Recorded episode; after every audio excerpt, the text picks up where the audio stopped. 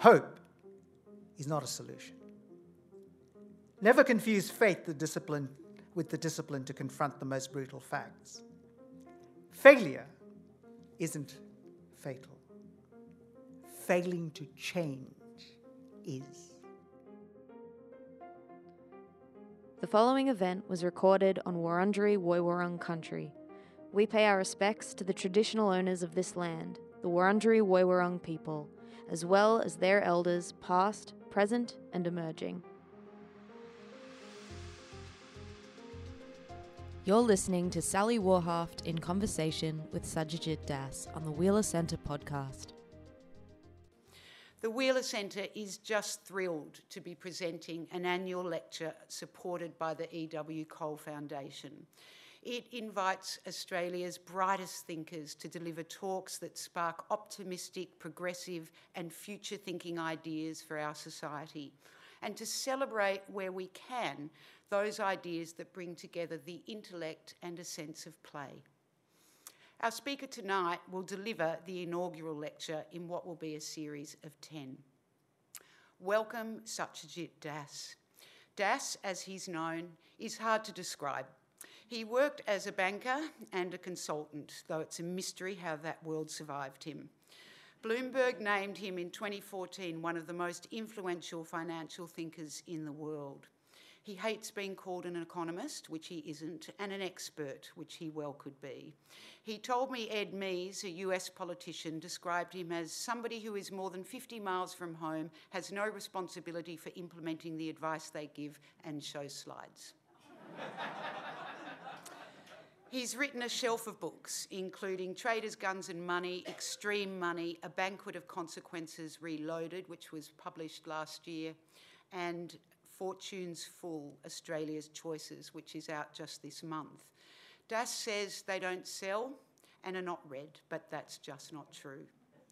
They just don't end up in second-hand book arcades. Please welcome Satyajit Das.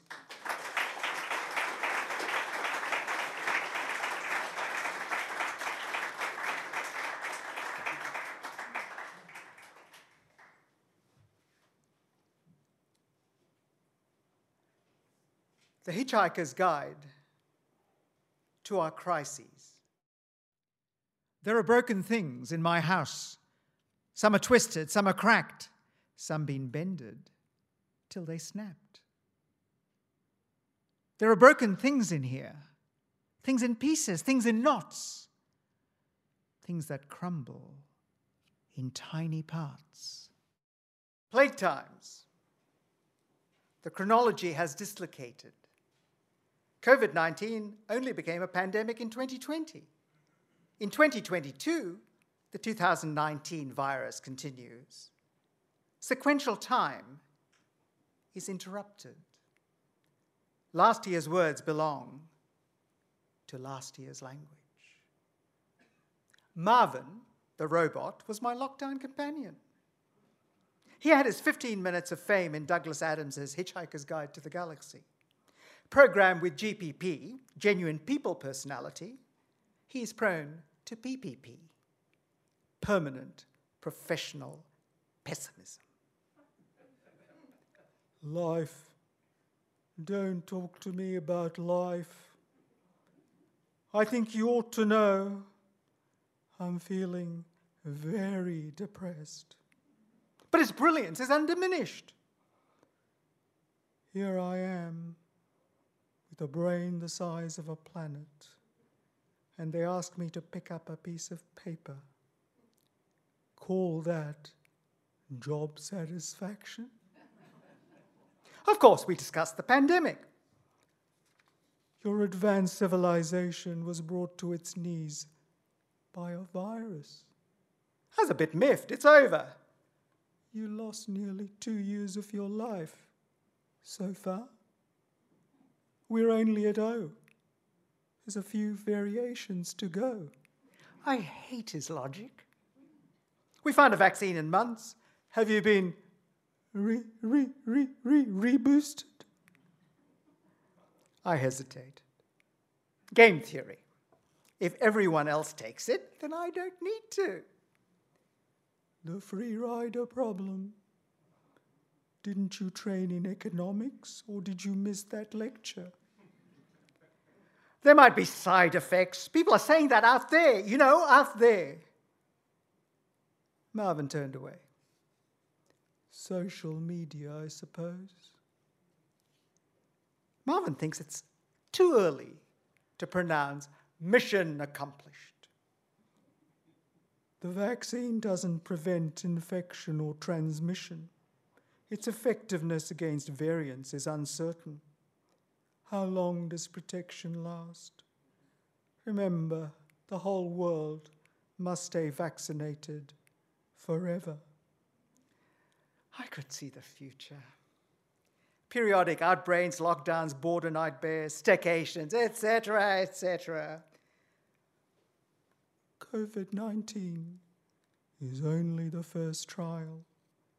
There will be other viruses, other diseases, climate change, resource scarcity, the rest. I looked into it. It was shocking. Carbon dioxide levels at new highs, up 50% since industrialization, up 11% just since 2000. Melting Arctic permafrost, releasing methane, global temperature setting new records, more intense and frequent droughts, floods, wildfires, rising sea levels. By 2050, maybe half a billion people would be exposed to lethal heat waves. Over 1 billion people could be displaced by rising sea levels within 40 years. Global water demand was up sixfold over the last century it would increase by 50% by 2050 because of rising population and more water intensive lifestyles. Pollution of water sources and climate change was reducing supply at the same time. 1.7 billion people, nearly a quarter of the world's population, now experience extremely high levels of water stress. That number is going to double. Food production needed to increase by 60 to 100% by 2050 to feed mankind. Production was falling due to limited arable land, degraded soil quality and salinity, water shortages, and peaking crop yields. 90% of all fish species are either fully or overfished. About 2 billion people, that's a quarter of the world's population, now experience food scarcity. At the same time, one third of all food produced, 1.6 billion tons, worth around US 1.2 trillion, is wasted. The economic system is a mess, Global debt is out of control. It has tripled since 1999. We are printing money to pay back borrowings. They're paying you to borrow and punishing you if you save. The economy is in the worst state since the Great Depression, but share prices and house prices are at record highs. I was almost as depressed as Marvin. I made light of it. I've been researching the crises, plural, Look at the bright side. People in cold climates won't need to take winter vacations in Thailand. For those who want water views, the ocean will come to them. Marvin looked at me as if I was an idiot. That's quite remarkable, as he can't change expression. Your civilization is driven by fossil fuels. Since 1800, energy consumption has increased 25 times. Since 1965 alone, it's tripled. Did you know that a litre of gasoline requires 23,545 kilograms of plant material buried for millions of years and converted by pressure, heat, and time into oil? You lot will exhaust millennia's worth of stored sunlight in a few hundred years. What about renewal, solar, wind, free, clean, infinite? Electricity is only 17% of energy consumption. What about the rest? What about intermittency? I discovered that our grids are wrongly configured for renewals. Storage is inefficient. Then there's energy density. One kilogram of jet fuel contains 70 times as much energy as the best lithium ion battery. Renewables fudge the true energy costs. An electric vehicle needs six times the mineral inputs and triple the raw materials of an internal combustion engine. A 3 megawatt wind turbine needs 4.7 tons of copper. Steel for turbines, solar panels, and electricity pylons burns billions of tons of coal. Where's the lithium, cobalt, nickel, the rare earths for your new green economy going to come from? Never, never debate facts with Marvin. The world was sliding towards this Mad Max future of armed groups fighting and dying to control the resources needed for survival. I don't know why I bother. It's so depressing. And you may find yourself living in a shotgun shack. And you may find yourself in another part of the world. And you may find yourself behind the wheel of a large automobile. And you may find yourself in a beautiful house with a beautiful wife. And you may ask yourself, well, how did I get here? We debated the origins of COVID 19. It's the Wu flu, the China virus, the Kung flu. Social media. That robot has been programmed for sarcasm. Zoonosis, viral mutations crossing from animals to humans. Deforestation brings humans into contact with wild animals which carry exotic viruses. You cluster in crowded cities. Leisure travel spreads contagious pathogens. Bodies of water, mountain ranges, or deserts no longer stop transmission. Industrial animal production means poor food safety and inadequate hygiene. You humans never learn. Marvin identified the cause living standards. I could not let that pass.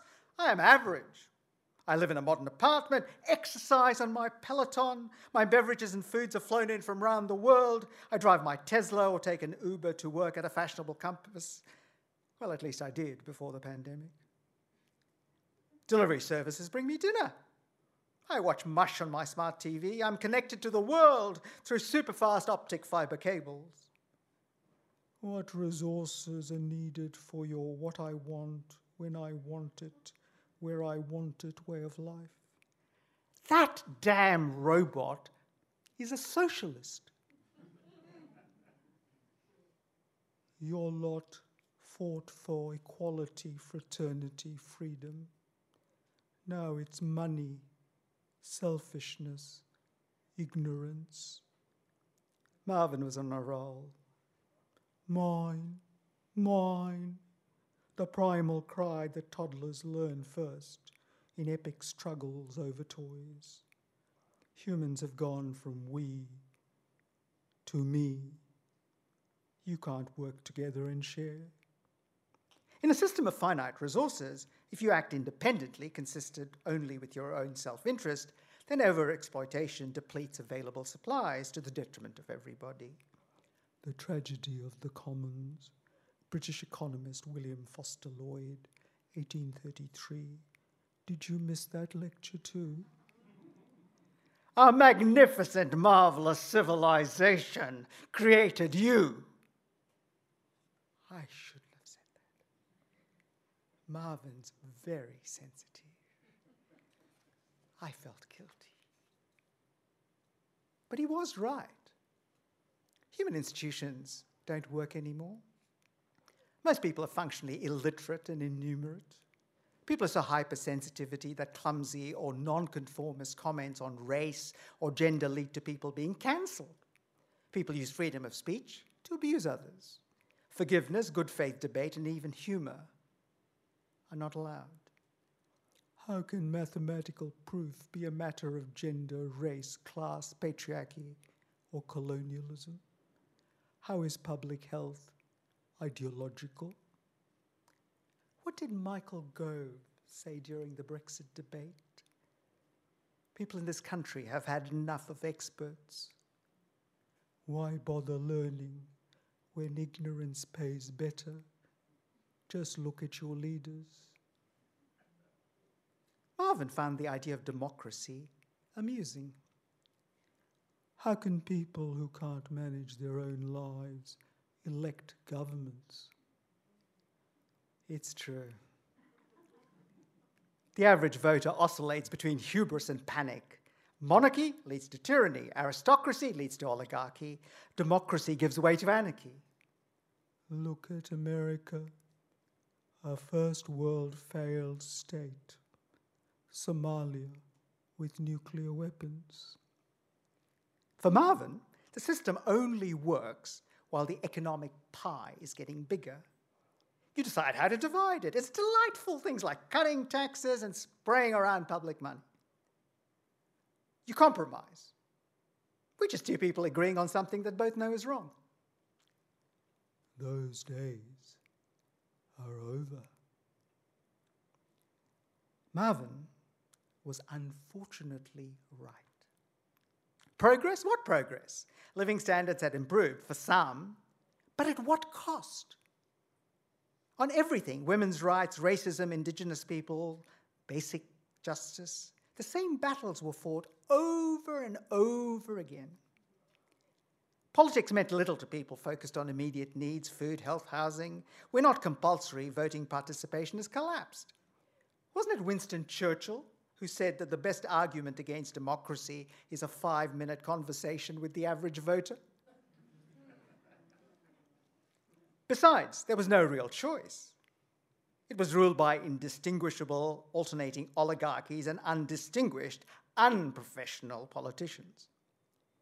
Politics was organizing hatreds. Young versus old, country versus city, prosperous areas versus impoverished ones, different tribes and identity politics. You exploited the hates and prejudices, conscious and unconscious tangle, playing up Sigmund Freud's narcissism of small differences. We had selections, not elections. You chose between the catastrophic and the unpalatable. Voter suppression, gerrymandering, control of information meant those who con- controlled the votes decided everything. If your candidate lost, it was the big lie, the big fraud, the big steal. In any case, with the electoral, electorate deeply divided, nothing could be done. Marvin quoted Bertolt Brecht The people had lost the government's confidence. Would it not be simpler if the government simply dissolved the people and elected another? Policies, if there were any, were founded in ideological necrophilia ideas tried and proved not to work. There was cakeism, the notion that it's possible to govern without making hard choices. UK Prime Minister Boris Johnson's approach to cake was pro having it and pro eating it too at the same time. There was boosterism, spending sprees to buy elections. The assumption was that there was an inexhaustible plenty to be handed out. Besides, important problems are global. Countries couldn't even agree the seating arrangements to discuss the issues. They meet, fail, and promise to do better, then they fail again. Voters distrusted a system in which lying is now endemic. Politics was now entertainment. US President Trump's success owed much to his status as a recognizable TV reality show celebrity. Boris Johnson used a media career, career and his carefully calculated tonsure and dishevelment to build a political brand. Politicians did nothing in particular and did it very well. It was all tweets and no action. Politics was prefabricated consumer spectacles, scripted soap operas, like professional wrestling. There is a legitimation crisis, loss of faith in institutions, processes, and those in charge. You won't like it. I asked Marvin f- for solutions. There was a long silence. I will have to think about it. He returned a week later with a list. You won't like it. Top of the list was a reduction in living standards. You work till you die or can't work unless you're rich. Taxes rise to finance public services and infrastructure, benefits and assistance are rigorously means tested, high density living becomes the norm, vegetarianism is mandatory, locavorism, eating only locally produced foods in season, is compulsory, all water is recycled with limits on consumption, no bottled water, energy is rationed, air conditioning is banned, private car ownership is restricted, non essential air travel is unavailable, disposable items, redundant packaging, single use plastics are eradicated, reuse and recycling is obligatory. Marvin? I, nobody can live like that. 90% of humanity already lives that way. Your parents, your grandparents live like that. The next measure was to ensure equality. Within societies, between genders and different groups, between countries, between generations. Sounded fine. Then I realized that I would have to pay for it. Everything I have is through hard work. Whose? Yours or someone else's? Where does everything come from? Isn't it some coolie somewhere working in appalling conditions for nothing? You poach their best talent. You lot in developing countries are parasites. And don't talk to me about trickle down. New Zealand politician Damien O'Connor called it the rich urinating on the poor. The final measure was to reduce population. Nobody is entitled to clutter up the planet forever. You twitter on about tackling global warming and resource scarcity while continuing to add to the number of consumers. Marvin proposed that people stop having children on compassionate grounds. Humans always go on about how they want the best for their children, how they don't want them to suffer. Isn't the only guaranteed way not bringing them into existence in the first place? At least it wasn't as radical as Jonathan Swift's 1729, a modest proposal. Eating the children of the poor in Ireland to prevent them from being a burden to their parents or their country and making them beneficial to the public. Marvin had a plan for the other end of life. People would be allowed to live for a fixed period. He handed me Anthony Trollope's book. In Britannula, all Britannulans are obliged by law to retire from their worldly affairs at 67 years and begin a year of preparation for death. I protested. I'm 64. That only gives me four years. I knew you wouldn't like it. Techno optimism. Innovation, technology, human ingenuity. What about that? You mean to save everything, click here? For Marvin, technology was the problem, not the solution. No one ever looks at the side effects of inventions. Daimler, Benz, Diesel never thought about CO2 emissions from internal combustion engines and burning fossil fuels. Plastics was a wondrous new material, but was now choking the planet to death. Nuclear power sounded good, at least until Chernobyl and Fukushima. Inevitably, we got onto the internet. Marvin harumphed. The internet promised utopia. What actually happens? It was difficult to disagree. People naively gave up their privacy, ending up exploited and manipulated. It allows theft of intellectual property without rewarding creators.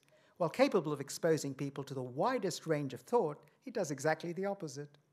People isolate themselves in tribal groups, closing themselves off from views other than their own. Disinformation masquerades as truth, factual authority is destroyed, social bonds are created only to promote antisocial activities.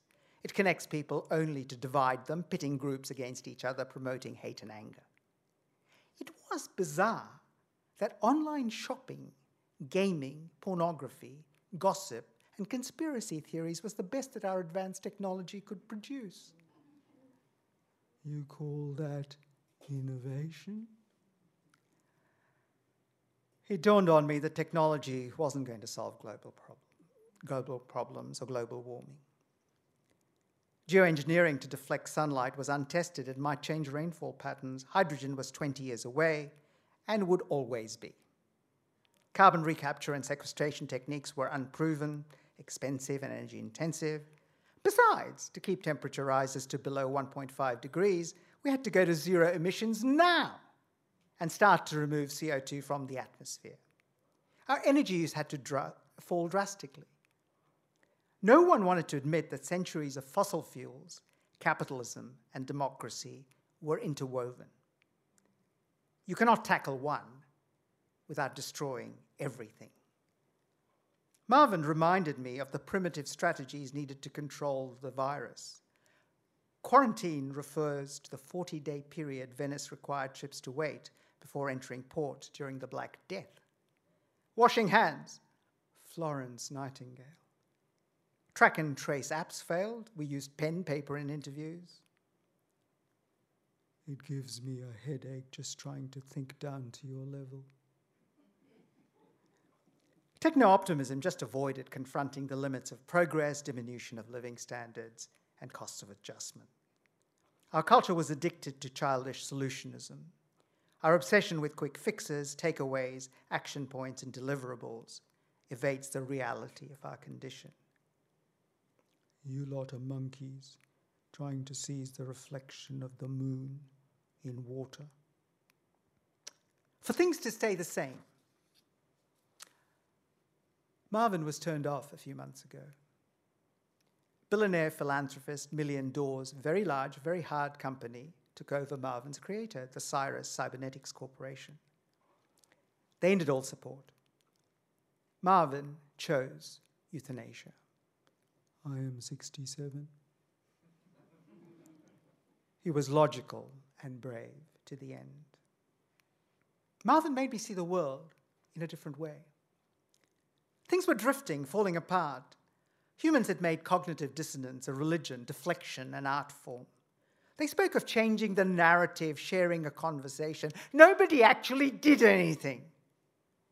Everybody agreed that something should be done, someone else should do it, it should be costless, it should not affect their lifestyles or aspirations, they should be able to see the results immediately, so nobody acted. People virtue signal, tut-tutting about problems, supporting worthy charities, supporting their garbage for the recycling that would never happen. They chose denial. Everything was truthiness. Things that were not true, but things one wishes were true. The permanent lie had become the only safe form of existence. As lockdown lockdownees, zombies wanted the street, not the science fiction rotting cadavers, but smartphone zombies scrolling and tapping on their phones. Tech zillionaires, acolytes of Ayn Rand, Tolkien, or Star Trek, take your pick, We're off to Mars on giant penis shaped rockets. Having destroyed one planet, they were in a rush to find a new one to ruin. Humans have a tragic tendency to turn progress into catastrophe. Baby's on fire, better throw her in the water. Look at her laughing like a heifer to the slaughter. Baby's on fire, and all the laughing boys are bitching, waiting for photos. Oh, the plot is so bewitching. Rescuers, row, do your best to change the subject. Blow the wind, blow, blow. Lend some assistance to the object. What would Marvin say? Throw her in the water indeed, if there is any. Was this mankind's future? Things must change. We currently need around 1.7 Earths to sustain our lifestyles. If all the world lives like people in the West, then it would be three Earths. Our technology cannot stretch the planet's capacity that far. There are fundamental laws of physics, chemistry, and biology. Declines in civilization are driven by several factors resource depletion, environmental damage, declines in the ability to create wealth, debasement of currencies, financial trickery, poor public finances, lack of rewarding work, unproductive complexity, inequality and oligarchy, sclerotic decision making, corrupt governments and institutions, complacency.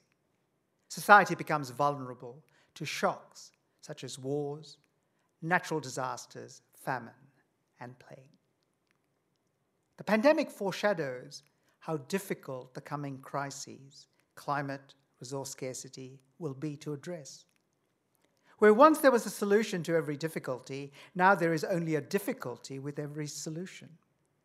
Our only answer is to transfer the problem to someone else, defer decisions, leave the task for future generations, extend and pretend, kick the can down the road.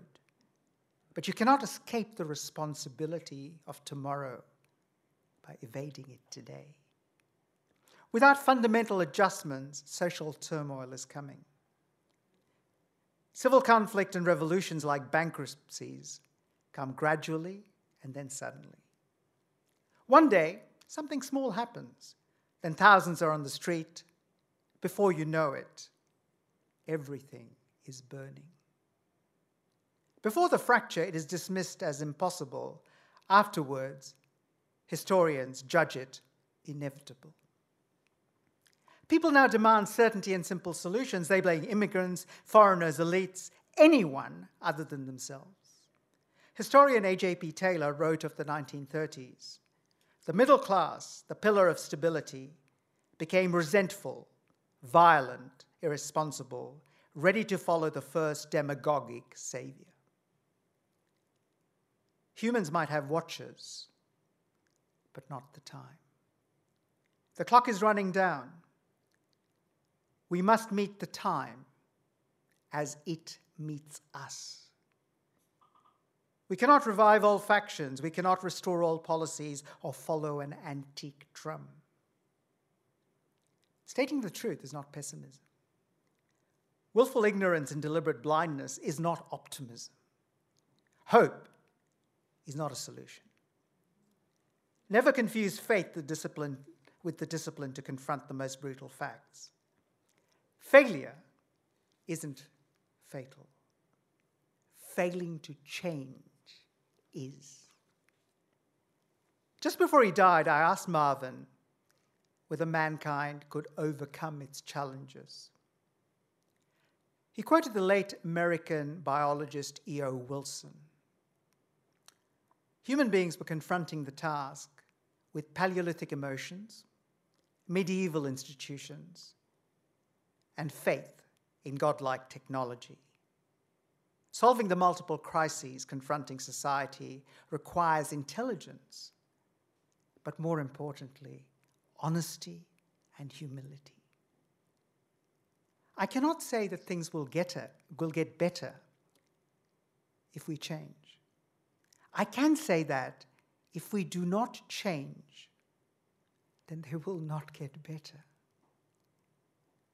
sooner or later, everyone has to sit down to a banquet of consequences.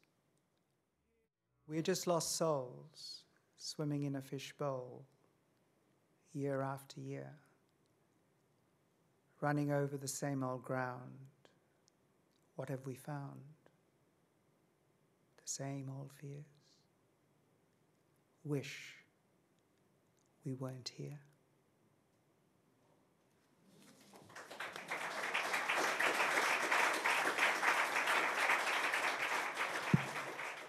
Well, thank you, Das. Um, there was talk of optimism, wasn't there? I, we definitely got the play. Um, when Marvin says, You won't like it, I believe him. And I think the reduction in the living standards might be the easy bit, ensuring the equality, reducing population, and having a life for a fixed period, perhaps a little more challenging. What you're saying, though, is true, isn't it? The data supports it. Um, yes, the data supports it, and the real question is what other choice do we have? I'd like to have a better ser- series of choices, but if you look at the facts, there is no other choice. And we have tried very painfully over the last 50 or 60 years to avoid the truth. This is not new. I mean, uh, Roger Revelle was writing about climate change in the 50s. The Club of Rome was writing about it in the 60s and 70s. None, none of this is new. And I'm not actually saying anything very novel. Mm, is it, it, although you're saying it in a wonderfully refreshing way, Das? if we have to hear it, we may as well enjoy hearing it that much. Are you saying that we're doomed? No. Um, we have a choice. We can continue to exist in the way we do, which would basically mean uh, look, it comes down to fundamental biological principles. Uh, we're part of nature, we're not above it or separate from it. And in nature, there are three things biodiversity is very important. The second thing is you can't monopolize resources. And we've tended to do that. And the inevitable result in nature is that species essentially devours everything, destroys biodiversity, and then itself is reduced in size. It's quite possible that the future that we will end up with in several hundred years' time is rather like H.G. Wells' The Time Machine. There will be the Eloi living on land and the dark creatures in the well coming out at night. But I can't see how you can sustain this many people on the earth in this particular way. So it's a question of whether we try to manage this in a sensible way. And we have a little bit of time, but not much. But if we don't do that, then the answer will be forced on us. It's not for us. And one of the most interesting things to me is, uh, and I come from India, as is obvious, unless you're colorblind. Uh, uh, Indians have a slightly different philosophy in terms of the way they look at the world. The most interesting thing I found when I came to the West was I'd never really considered the fact that human beings controlled everything in terms of their environment. You know, in India, you die, death is a fact of life. You know, plagues, famines, droughts come and wipe out large parts of the country. You just live. Uh, when I left India, the average life expectancy was probably in the low to mid 50s. So, you know, I should be dead. So I think there's a change that's taken place in the way we think about it. The real problem is we've gotten used to a lifestyle, a lifestyle a, a, and success breeds all sorts of bad habits.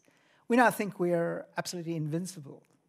And unfortunately, nature is about to give us a lesson in how invincible we are. Mm. Um, this word truthiness. Yes. Um, it, it, it, I mean, truthiness is, is everywhere, isn't it? And it, it's not a, it's not just um, from a Trump. It, it's far more deeply in actually people that do care in a way. Um, seems to me. Look, I think leaving aside the very vexed topic of Trump, which has its own challenges. The reality is that human beings, I think, are wired in a particular way. Um, I'll give you an example. You have children, and uh, I actually once had a wonderful conversation with somebody who had had children. And I said, must, it, you know, the whole process sounds just painful, horrible. And it's the only time I said I felt glad that I was born a male rather than uh, female. And she said, You know, when I went along to the gynecologist after I had children, I said to him, Never again. Never again. And the gynecologist looked at her and said, You know what? Human beings are wired in a lovely way. In a year's time, you won't remember a thing. and that is fundamentally built into human beings because you can't survive otherwise to some extent. And that's part of the Paleolithic stuff of how we've grown up. Mm. And what we're now trying to do is almost go against the grain and essentially change ourselves into something else. Whether that's possible or not, I'm not the right person to ask. Mm. But unless it's possible, we will have to live with the consequences. That's the problem. Um, I love Marvin. I, I, was not a Hitchhiker's Guide to the Galaxy. Um, you, you, know, it was not, not something I indulged in, but my, my brothers certainly did. But he's clearly so intelligent, and we're, we're, living, um, we're living in a culture which is anti that. There's no place for really remarkably uh, intelligent people to drive through this cultural uh, messaging at any rate. Yeah, it, it was it's kind of interesting and it pervades very different levels. Um, I don't know whether you watched the Brexit debates, and they were quite fascinating to watch. Now, the BBC was told that they had to be even handed. So you had this rather bizarre process where they had to give exactly equal time to both sides of the debate. So, on the one hand, you had people who had considerable knowledge, considerable experience, considerable skills, arguing usually against Brexit, not always, but usually against Brexit. And on the other side, you had these people who had no idea what they were talking about and basically had these slogans, you know, uh, slogans. Uh, we have some politicians who are good at slogans as well. But, you know, basically, they kept throwing out these slogans like sovereignty, and I kept think, sitting there thinking, what the hell is he talking about? You know, what is this sovereignty thing? I do understand what sovereignty is, but how does that relate to the question and the debate? And you know, what's it going to achieve? What's it not going to achieve? There's not. There's just a sort of sovereignty. We have to take back control. And they just kept saying this. And the BBC, in its infinite wisdom, had to give them equal time. So because they had so little to say, they said it many times. And so essentially, at the end, you know, it was this sort of shouting match. And John Malkovich uh, was basically interviewed in Sydney. I think it was the Sydney Writers' Festival some years ago. And he actually used a phrase which is absolutely opposite. He said, In our society, people just shout past each other. Mm. And he's absolutely right. So we don't have any discourse, which means, but there's also a subtler element to that. And the subtler element is that we have become very narrow in terms of what we focus on. We focus on our immediate, and I understand that people have lots of pressures and so forth on their lives. So what they now do is focus on those things exclusively and they and this has always been true. It's not because of uh, social media or anything like that. People mix among certain groups. They reinforce each other's prejudices. Because that's the whole point of social interaction i think is to re- uh, reinforce each other's prejudices basically. So you know you do that and essentially you're trapped into that way of thinking and you never quite get out of it. And people just don't want to expose themselves to anything else outside of that. And I grew up in a different tradition and I was lucky enough to be exposed to lots of things. And when I hear today, leaving aside whatever you think about Ukraine and Russia, taking Dostoevsky and Tolstoy out of the library mm. and not playing Shostakovich and Tchaikovsky isn't really going to solve the problem, is it? So, you know, we've become very different as a bunch of people. Mm.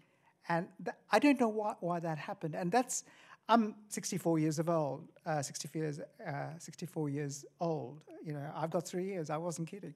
Um, but basically, uh, over my lifetime, I've seen sort of a narrowing down of all of that, and that's tragic to me. And I'm looking at the audience here, and if you pardon me for saying something, you're all on the wrong side of that age. There's a few of you, obviously, who are waving frantically, who are on the other side of that. But the point I'm saying is, how do you get those people to engage? And that's the problem. And, I, and I, I don't have any magic solutions. I don't really have any magic solutions. But all I hope for is we better find the frigging things pretty soon. Otherwise, we're not going to have a chance. It's not promising, is it? I, I persecuted myself on, was it Tuesday night, with the um, federal budget and this boosterism, you know, that you talk about. And I, and I was thinking about your your talk tonight while I was watching it and thinking I'd just rather eat a bucket of sugar than see this budget implemented, because uh, it. Sally, you won't be able to afford a bucket of sugar. It's too expensive it's, now. Uh, My kids will find a way to steal something, I suspect. But uh, I mean, it feels that things could get very chaotic very, very quickly. There's just these, when you talk about, um, you know, what's being taken out over libraries or Shostakovich not being played by the orchestra, um, it, I think people know that that's not a solution. I think as much as they know that this budget is not a solution for a country like Australia, is is this? Do you think some species-driven chaos? Um, I think there's two things to that. One is um, if you look at civilizations, all civilizations end. I mean, ours is going to end. It's just, just the way it works. It's, it's just a cycle. And towards the end of civilizations, what tends to happen is a phenomenon which is looting. And you saw this, at, the classic example was at the end of the civilization in Rome. And I'll give you two examples out of Rome, which are very, very topical. One is in the end, Rome didn't want to fight, they didn't want to defend themselves, so they hired mercenaries. So, again, without getting involved in the Ukrainian debate, the most interesting thing is we're fight, fighting Russia. So, we're going to fight Russia, if we are going to do that, to the last Ukrainian dying. And I'm scratching my head going, sorry, who's the fight between here? And the second element of that is the looting, which is everybody just basically goes and grabs whatever there is, not because they think it's going to last, but because it's there and they're so afraid and they get the opportunity to do that. And in terms of the budget, leaving aside the politics and everything else about it, what struck me about the budget was everybody's going, This is a terrible budget, you know, this is terrible. There's no long term future planning in this. But come election day, I'd be interested to know whether people say, if I vote for this person, what'll I get? If I vote for this person, what'll I get? And, and you know, and that's almost reinforced by the way the, uh, the political process now works. And we've seen that with targeting, and it's on both sides of politics. It's not on one side of politics of targeting specific things to specific groups to do that. And ultimately, underlying this is one thing which really is at the heart of this. We've become a society which actually asks questions the wrong way. So we say, okay, what has to be done? We say, okay, well, this has to be done. But then we sort of turn around and say, okay, but everybody has to be a winner. And I'm sitting there going, hang on, there's only so much in the pie. We're going to divide this up in different ways. How can everybody be a winner? I'm still trying to work this out. I blame Bob Hawke for this. I, I genuinely blame the late Bob Hawke for this because he got into consensus, and I've never believed in consensus. I've never believed in consensus because you can't have consensus on everything. You just can't. You know, you, uh, to my mind, consensus is only useful for one thing. After you've decided what to do, you have a meeting with. This is how I used to run businesses. Is basically I used to have a meeting with every. I knew exactly what I was going to do, but I wanted to convince them that it was in their best interest and it was their idea.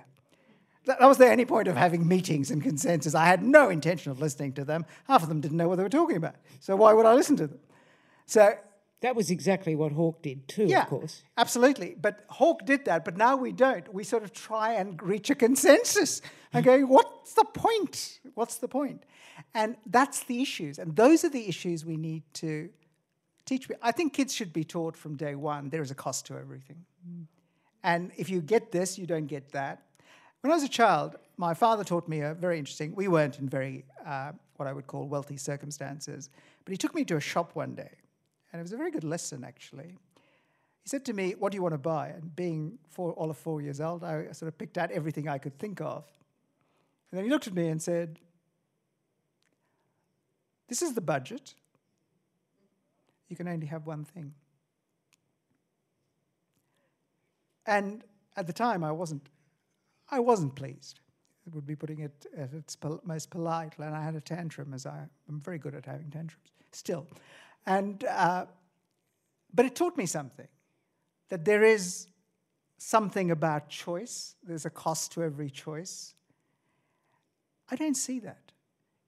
Uh, and in every part of society now, one of the things we have is everybody can be everything. That's not practical. I see that in educational systems where everybody encourages children, and you should encourage children to explore different things to see what they can do. But eventually they're going to have to make a choice. But we don't want them to, ma- or they don't want to make a choice. So, for instance, a, a friend in New Zealand told me this. I, he works in the arts. He said New Zealand produces something like 400 or 500 film directors a year. I said, What? he said, That's right. That's the number of people going to the courses. And I said, How many find employment as a film director? He said, Maybe one. Do you know how many journalists we produce here? Um, yeah, I, I don't want to go to journalists because I have some very interesting views on journalists. Um, would anybody like to ask Das a question? If you would like to, put your hand up, and if a microphone's um, put into it, you can start talking. I've got someone here.